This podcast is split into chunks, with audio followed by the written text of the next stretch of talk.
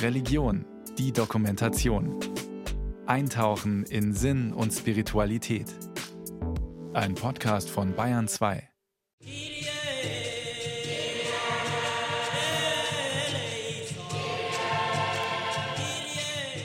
Guy Angelo Kangosa Kapumba ist in der Demokratischen Republik Kongo geboren. Dort hat er ländliche Entwicklung, Philosophie und Theologie studiert. Mit 31 Jahren wurde er in seinem Heimatbistum Kikwit zum Priester geweiht und begann an der Katholischen Universität von Kinshasa zu arbeiten. Als Assistent an der Uni hat es geheißen, du sollst weitermachen, um zu promovieren. Und ich habe meinen Wunsch geäußert. Ich habe dem Bischof gesagt, ich möchte nach Chicago oder nach München. Warum? Äh, Chicago oder München? Ja, ja, ja das ist okay. mein Fachgebiet, biblische Exegese. Und da ist Chicago, die sind fit, München auch. Der Bischof hat dann zwei Briefe geschrieben, man braucht ein Stipendium. Und München hat nach drei Monaten äh, beantwortet und Ja gesagt. Als ich in München war, in Giesing, noch in der Sprachschule, hat Chicago auch beantwortet und gesagt, ja, er darf zu uns kommen. Der Bischof hat mich dann angerufen, möchtest du äh, nach Chicago? Da sage ich, nein, ich bin schon in München, ich bin dabei, die Sprache zu lernen, ich bleibe einfach in Deutschland. Er promovierte an der Ludwig-Maximilians-Universität in München und blieb danach in Bayern. Wie kam das?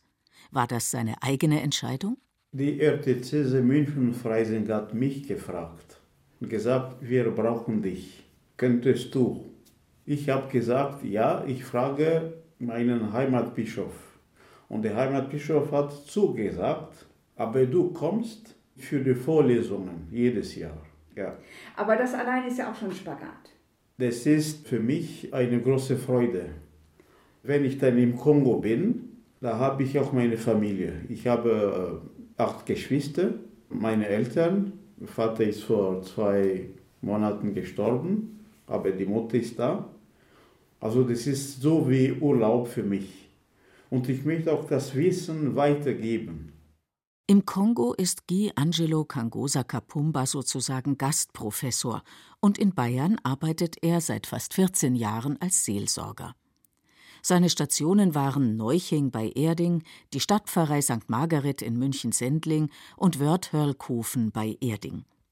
Seit drei Jahren ist er in St. Vitus in Stockdorf bei München tätig. Pfarrer Angelo, wie ihn alle nennen, wird hier gebraucht. Die katholische Kirche hat Nachwuchsprobleme. Es gibt weniger Priesterweihen und immer mehr Priester, die in den Ruhestand treten, erklärt Diakon Wolfgang Schwarz.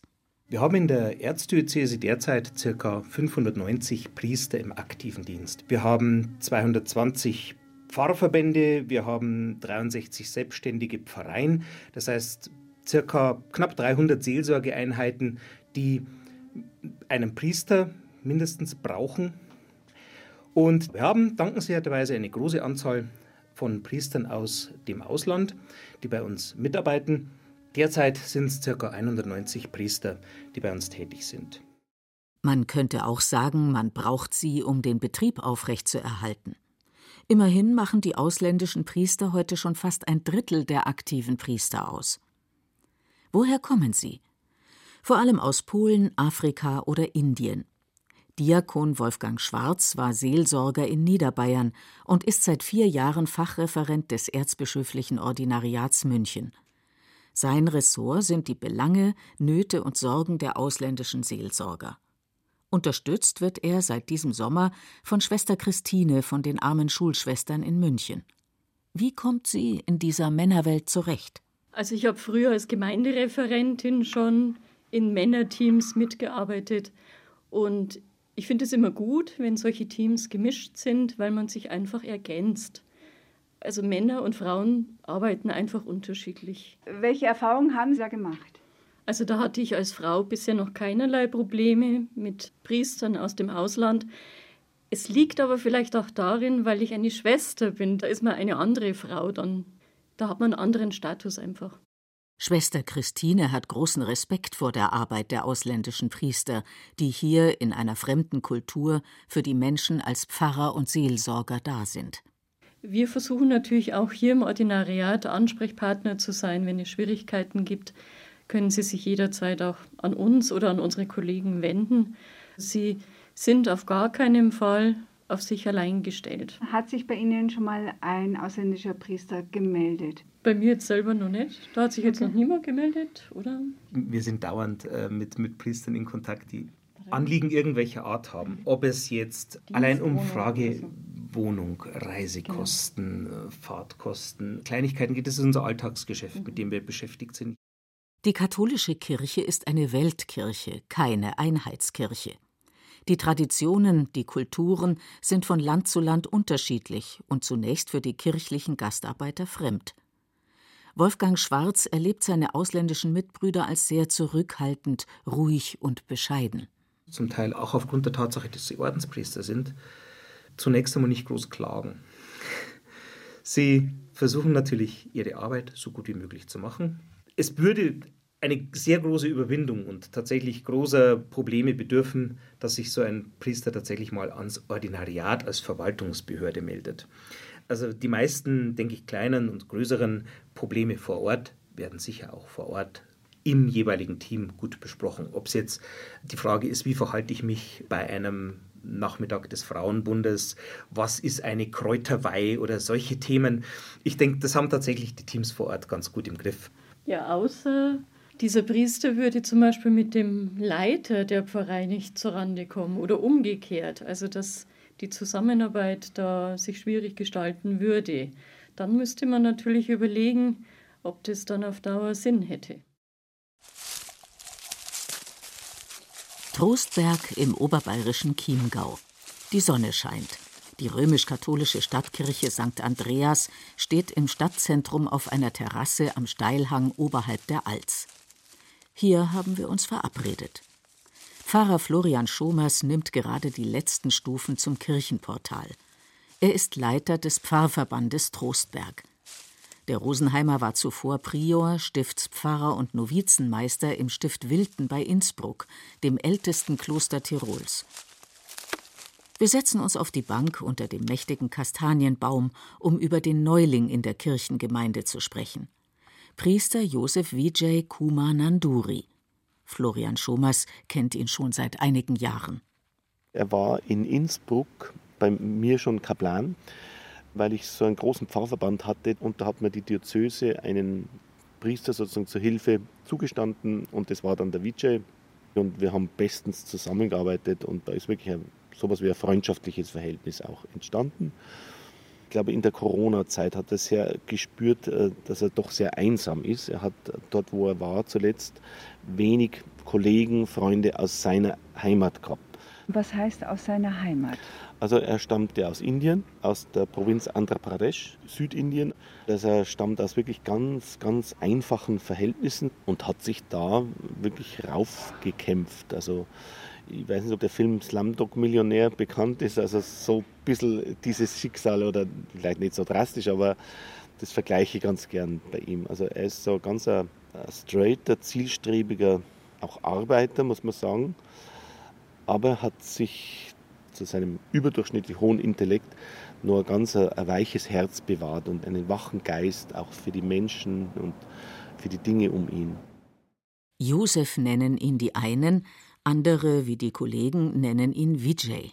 Er ist erst seit kurzem in Trostberg. In einer halben Stunde hält er seine erste Sonntagsmesse. Es ist noch früh am Morgen und so manche nutzen die noch ruhige Zeit für sich, kommen am Kirchenportal vorbei und ziehen nach einer Weile weiter. Morgen, morgen. Bei dem Wetter ist ja herrlich. Ja, Geschenk. Schönen Tag, auch, schönen Sonntag. Man kennt Pfarrer Schomers. Seit vier Jahren leitet er den Pfarrverband. Dazu gehört es auch, dass er Priester Vijay sozusagen unter seine Fittiche nimmt, damit er sich in der Gemeinde gut einleben kann. Hilfreich ist dabei natürlich, dass sie sich gut kennen und Schomers auch viel über Indien weiß. Indien mit seiner Bevölkerung von eineinhalb Milliarden verfügt über viele junge Leute. In einigen Regionen blüht Indiens Wirtschaft, wie in der IT-Hauptstadt Bangalore, aber viele andere Regionen sind sehr arm. Für junge Leute in Indien ist es attraktiv, auf irgendeine Weise in den Westen zu kommen. Und eine dieser Weisen ist auch die geistliche. Wir haben dort eine ganz lebendige und junge Kirche, aber in diesen lebendigen jungen Kirchen ist sehr, sehr stark äh, dieses Unterordnungs- und dieses Gehorsamssystem, das bei uns zwar auch da ist, aber ich würde sagen, bei uns ist doch von den jungen Leuten ein kritischer Geist da, der dann auch einmal irgendwo Stopp sagt. Also die sind da unten sehr gehorsam, also fast militärisch. Und natürlich, wenn der nicht gehorcht, dann ist er weg. Also das, das, da warten 100 andere. Wo ja der einzelne Ordensmann sozusagen nur ein Taschengeld kriegt, lukrieren diese Orden hier gar nicht wenig Geld bei uns, indem sie also ihre begabteren jungen Leute zu uns als Priester, als Aushilfspriester schicken, quasi Missionare. Und das Geld, das sie hier verdienen, kommt dann dem Orden in Indien also ich würde sagen 1 zu 10 oder 1 zu 20 sogar zugute, weil ja ein Euro in Indien hier viel mehr Kaufkraft hat als ein Euro hier in, in Deutschland zum Beispiel oder in Österreich. Werden die geistlichen Wanderarbeiter ausgebeutet? Niemand hört das gern, zumal mit dem Geld beispielsweise Ordenshäuser erhalten, junge Leute ausgebildet oder Schulen und Krankenhäuser eingerichtet werden. Florian Schomas Das ist sicher in sich zunächst einmal gut, aber dieses System hat auch Positionen, die man hinterfragen muss. Und äh, natürlich hat jeder Bischof die Pflicht, seine Pfarrstellen zu besetzen. Jetzt sagen sich viele, ja gut, eigenen Nachwuchs haben wir nicht mehr, jetzt holen wir uns sozusagen Missionare von den Ländern, die einst wir missionierten. Langsam füllt sich die Kirche zur Sonntagsmesse. Abstand und Maske prägen das Bild. Während der Orgelklänge ziehen die Ministranten, der Lektor und der Priester von der Sakristei zum Altar. Für Priester Vijay ist es die Premiere in Trostberg. Guten Morgen, liebe Schwestern und Brüder. Ich bin Josef Vijay Kumar. Ich freue mich sehr, dass ich hier in Trostberg als Pfarrer gekommen bin, hier zu arbeiten. Ich bin Josef, so stellt sich Priester Vijay der Gemeinde vor. Es ist ein Name, den sich die Menschen leicht merken und den sie leicht aussprechen können. Er predigt über das Miteinander in einer Welt, die so unterschiedlich ist in Glaube und Kultur. Seine Botschaft ist, das andere oder Fremde anzuerkennen, schätzen zu lernen und eben nicht auszugrenzen, wie man es immer wieder erlebt. Von hier aus ist es nicht weit zu einem Phänomen, dem auch Priester aus dem Ausland in ihrem Alltag begegnen Ausgrenzung, mal mehr, mal weniger offensichtlich. Der kongolesische Pfarrer Olivier Nijimbi Chiende wurde im Herbst vor sechs Jahren in Zorneding bei München Opfer von Mobbing, Diskriminierung und offenem Rassismus. Ein Riesenskandal. Was war der Auslöser? Alltagsrassismus kannte er wohl schon immer, als er aber einen Artikel im lokalen CSU-Parteiblatt kritisiert hatte, wurde er beschimpft und erhielt auch Morddrohungen. Das hat Olivier Nijimbi Chiende so sehr erschüttert und traumatisiert, dass er die Stelle gewechselt hat und heute nicht mehr über das Erlebte sprechen will. Ob das ein Einzelfall war oder doch ein gesellschaftliches Problem, da halten sich die verantwortlichen Stellen bedeckt. Inzwischen ist die Messe beendet. Nach und nach strömen die Besucher zum Kirchentor hinaus. Wie war die Predigt? Ja, sehr gut. Er spricht auch gut Deutsch. Das ist sehr wichtig. Früher waren Vertretungen da, die haben nicht, aber der hat sehr gut Deutsch gesprochen. Die Mikrofonanlage war manchmal nicht so gut, aber ansonsten super. Wirklich super gut verstanden und hat es ja schön gemacht, sehr persönlich. Ich nehme einfach nur Kraft mit nach Hause. Priester Vijay freut sich, dass sein erster Auftritt in der Kirchengemeinde offenbar gelungen ist. Er hat inzwischen viel Erfahrung gesammelt auf seinen Stationen in Österreich, in Innsbruck und im Außerfern. Mit den Menschen ist er immer gut zurechtgekommen. Ich begrüße fast alle Leute, die ich unterwegs bin, und einfach sehr Hallo und so. und sie lächeln und begrüßen zurück und das ist schon eine große Freude.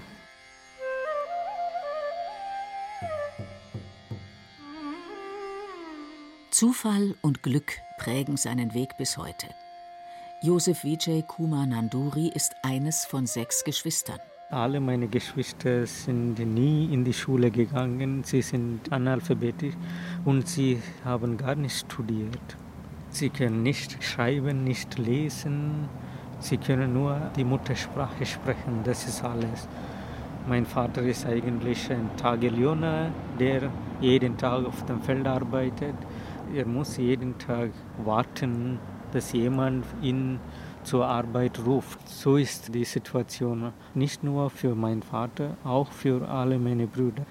Sie arbeiten jeden Tag auf dem Feld, meine zwei Schwestern auch. Bei ihm ist es anders. Wie kam das? Ein Priester wollte eigentlich in meinem Dorf eine Kirche bauen.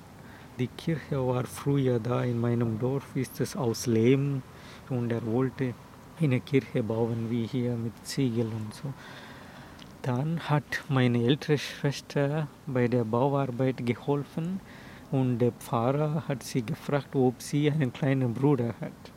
Und sie hat sofort Ja gesagt und der Pfarrer ist zu meinem Haus gekommen und äh, hat meinen Vater gebeten, ob er diesen kleinen Sohn ins Internat mit ihm schicken kann. Ja, mein Vater war sehr froh. Ja, ich habe sechs Kinder. Ich gebe dieses Kind als Geschenk für die Kirche. Das Internat lag 30 Kilometer vom Dorf entfernt. Der Vater überlegte nicht lange. Er setzte seinen Sohn auf die Schultern und trug ihn zu Fuß bis zur Busstation. Das waren etwa 15 Kilometer. Das war eine wunderbare, schöne Erinnerung für mich als Kind, als ich Internat genommen. Wie alt er damals genau war, weiß Vijay nicht. Geburtsurkunden gab es nicht. Aufgrund seiner Stationen, die er durchlaufen hat, wie Studium, Priesterweihe und Promotion in Innsbruck, schätzt er sich heute auf etwa 40. Er ist neugierig geblieben und offen für Neues. In Trostberg lernt er sogar Schafkopfen. Für einen Pfarrer in Oberbayern ist die Beherrschung des Kartenspiels fast so wichtig wie die Beherrschung der örtlichen Mundart.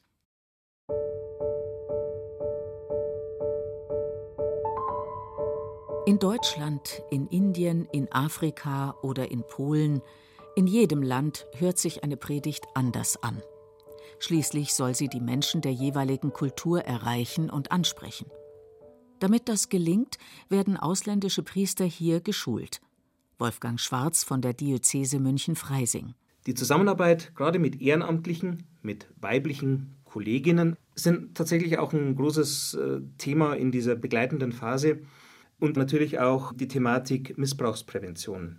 Die Mitbrüder aus dem Ausland laufen genau wie unsere eigenen Seelsorgerinnen und Seelsorger durch die verpflichtenden Aus- und Weiterbildungen zum Thema sexueller Missbrauch und Prävention. Je besser ein Auslandspriester die für ihn fremde Kultur und ihre Menschen versteht, desto besser kann er sich auch einfühlen und die Predigt darauf abstimmen. Unsere polnischen Priester haben natürlich, wie es oft bei polnischen Christen auch ist, eine sehr große Marienfrömmigkeit, die je nach Ort, wo sie eingesetzt sind, immens gut ankommen kann. An anderen Orten, vielleicht im städtischen Umfeld, wo Marienverehrung jetzt zunächst mal keine so große Rolle spielt, kann das daneben sein. Eigentlich ist es kein Sprachproblem, denn jeder, der als Pfarrer in der katholischen Kirche arbeitet, bekommt Sprachunterricht und muss hinterher eine Prüfung ablegen. Sie entspricht der für ausländische Studenten, die sich hier auf einen Studienplatz bewerben. Ob ein Pfarrer die Menschen tatsächlich erreicht, hängt offensichtlich viel mehr davon ab, wie gut er mit der Kultur, den Menschen und ihren Gewohnheiten vertraut ist. Dann wird er verstanden, selbst wenn er nicht perfekt Deutsch spricht. Das gilt auch für das Zwischenmenschliche außerhalb der Kirche. Auf den Punkt gebracht in einer Folge der BR-Kultserie Der Horm ist der Horm. Die Szene in der Gaststätte Brunnerwirt im Dorf Lansing sitzen Frau Vogel und der indische Priester Pfarrer Bindien Balu Burman zusammen. Er ist neu im Ort. Wie gefällt es Ihnen denn im Brunnerwirt, Herr Pfarrer? Meines Zimmer ist sehr Sohn. Schön. Und die Essen langsam gefällt mir. Heute habe ich probiert diese ähm, Meilegrodel. Marillenknödel. Meilgodel. Marillenknödel, genau. ja. Während sie sich so unterhalten und Frau Vogel dem Pfarrer eine weitere Spezialität aus der regionalen Küche vorstellt, den Zwetschgendatschi, kommt ihr Mann ins Zimmer, will wissen, wie es mit den Sprachkünsten aussieht. Wir haben ja gerade erst angefangen. Wir haben gerade erst begonnen, gell? Yes. ja. ja. Du hast für deine Bordisch nicht verlieren, gell? Mit den Worten viel Spaß noch verlässt Frau Vogelsmann das Zimmer wieder. Frau Vogel atmet einmal tief durch und wendet sich wieder an den Pfarrer. Da haben Sie jetzt nicht viel verstanden, gell? äh, wissen Sie, mein Mann, der spricht stark Dialekt. Der könnte auch manchmal eine Nachhilfe brauchen in Hochdeutsch. Frau Vogel. Aber, aber Sie äh, äh, werden jetzt immer besser. Ja, finden Sie? Ja, bestimmt. Ich hoffe, diese, diese reicht von meiner ersten Bike von morgen. Ja, freilich. In dieser Szene trifft man neben vielen Klischees auch auf gegenseitiges Interesse, das über Verständnisschwierigkeiten hinweghilft. Schwester Christine kennt die Folgen von Dahorm ist Dahorm gut und macht sich Sorgen. In diesem fiktiven Dorf Lansing ist nämlich jetzt ein indischer Priester, ja, der ganz schlecht Deutsch spricht. Und ich meine, das hat ja eine große Fangemeinde. Und da möchte ich nur klarstellen, also vom Ordinariat aus wäre der nie nach Lansing gekommen, weil erstens spricht er sehr schlecht Deutsch und zweitens kriegt er nicht gleich die Leitung als Priester. Man muss also unterscheiden zwischen einer fiktiven Geschichte im Fernsehen und dem echten Leben. Kollege Wolfgang Schwarz. Es ist einfach fiktiv überspitzt, überzeichnet, wie einfach äh, Fernsehserien funktionieren. Da wird jeder Polizist mit Schrecken auf jede Polizeiserie schauen. Auch wenn wir Pater Braun sehen, hat auch nicht viel mit einem echten Ordenspriester zu tun. Pfarrer Guy Angelo Kangosa Kapumba aus der Republik Kongo ist seit fast 14 Jahren in Bayern. Ihm gefällt es gut. Sein Magen verträgt inzwischen auch die bayerische Kost. Nur Sauerkraut verträgt er nicht. Er hat viele Pfarreien kennengelernt, in München, später im Landkreis Erding, in dem kleinen Pfarrverband Wörthörl-Kofen. Das hat alles gut geklappt, fünf Jahre lang, bis dann der Pfarrverband erweitert wurde bis Walpertskirchen. Es waren dann insgesamt zwölf Kirchen und ich war alleine. Und mein Körper hat nicht mehr mitgemacht. Die Entfernung zwischen dem Pfarrhaus, wo er gewohnt hat, bis zur letzten Kirche betrug 18 Kilometer, erzählt er. Das war über die Jahre einfach zu viel für eine Person. Er war vollkommen erschöpft und kam knapp an einem Schlaganfall vorbei. Damals äh, bin ich gejoggt, heute darf ich nicht joggen. Gehen schon, aber joggen nicht. Ja, das ist zu viel. Ja. Es ist schon ein Wunder. Äh, drei Tage lang konnte ich nicht sprechen. Und nach dem vierten Tag haben sie mir äh, Fragen auf Deutsch gestellt und ich habe auf Französisch äh, beantwortet. Und nach sechs Tagen konnte ich wieder Deutsch reden. Ich bin sehr, sehr dankbar. Die Leute haben mich super gut behandelt im Krankenhaus. Dann war ich sechs Wochen in Bad Tölz auf Reha und seitdem dann äh, bin ich hier. Seit drei Jahren lebt er in Stockdorf, das zum Pfarrverband im Würmtal bei München gehört. Dort fühlt er sich wohl. Die Arbeit ist gut verteilt, weil drei Pfarrer mithelfen, die schon im Ruhestand sind. Priester Angelo ist von den Menschen hier immer gut aufgenommen worden. Die Kinder sind neugierig und möchten wissen, was es mit seiner Hautfarbe auf sich hat. Ein Kind sieht die Krippe. Da sind die drei Heiligkönige. Da ist ein Schwarzer dabei. Das Kind sagt, ah, Mama, da ist der Angelo. Oder ein anderes Kind sieht mich in der Kirche, sagt Mama, das ist unser Pfarrer, den müssen wir bewaschen. Und die Mutter muss dem Kind erklären, na, na, na, so hat ihn der Herr Gott erschaffen. Es ist so, du bist weiß, er ist schwarz. Oder ich bin im Kindergarten. Ein Kind fragt mich, wieso bist du schwarz? Kinder sind ehrliche Leute, die sagen einfach, äh, da sage ich, ja, so hat mich der Herrgott erschaffen. Aber meine Zähne sind weiß, schau. Zum Abschied von Wörth schenkten ihm die Kindergartenkinder ein Bild, das er in seinem Schlafzimmer aufgehängt hat. Man sieht ein Kreuz in der Mitte, umrahmt von der Sonne, die die Dunkelheit durchbricht. Und dann die Fingerabdrücke von den Kindern habe ich bei mir im Schlafzimmer. Und jeden Tag, wenn ich aufwache, schaue ich, mein Gott, was für ein Geschenk. Priester Angelo ist dankbar für jeden Tag. Er ist gern für die Menschen da. Das möchte er auch fortsetzen, wenn er mal im Ruhestand ist.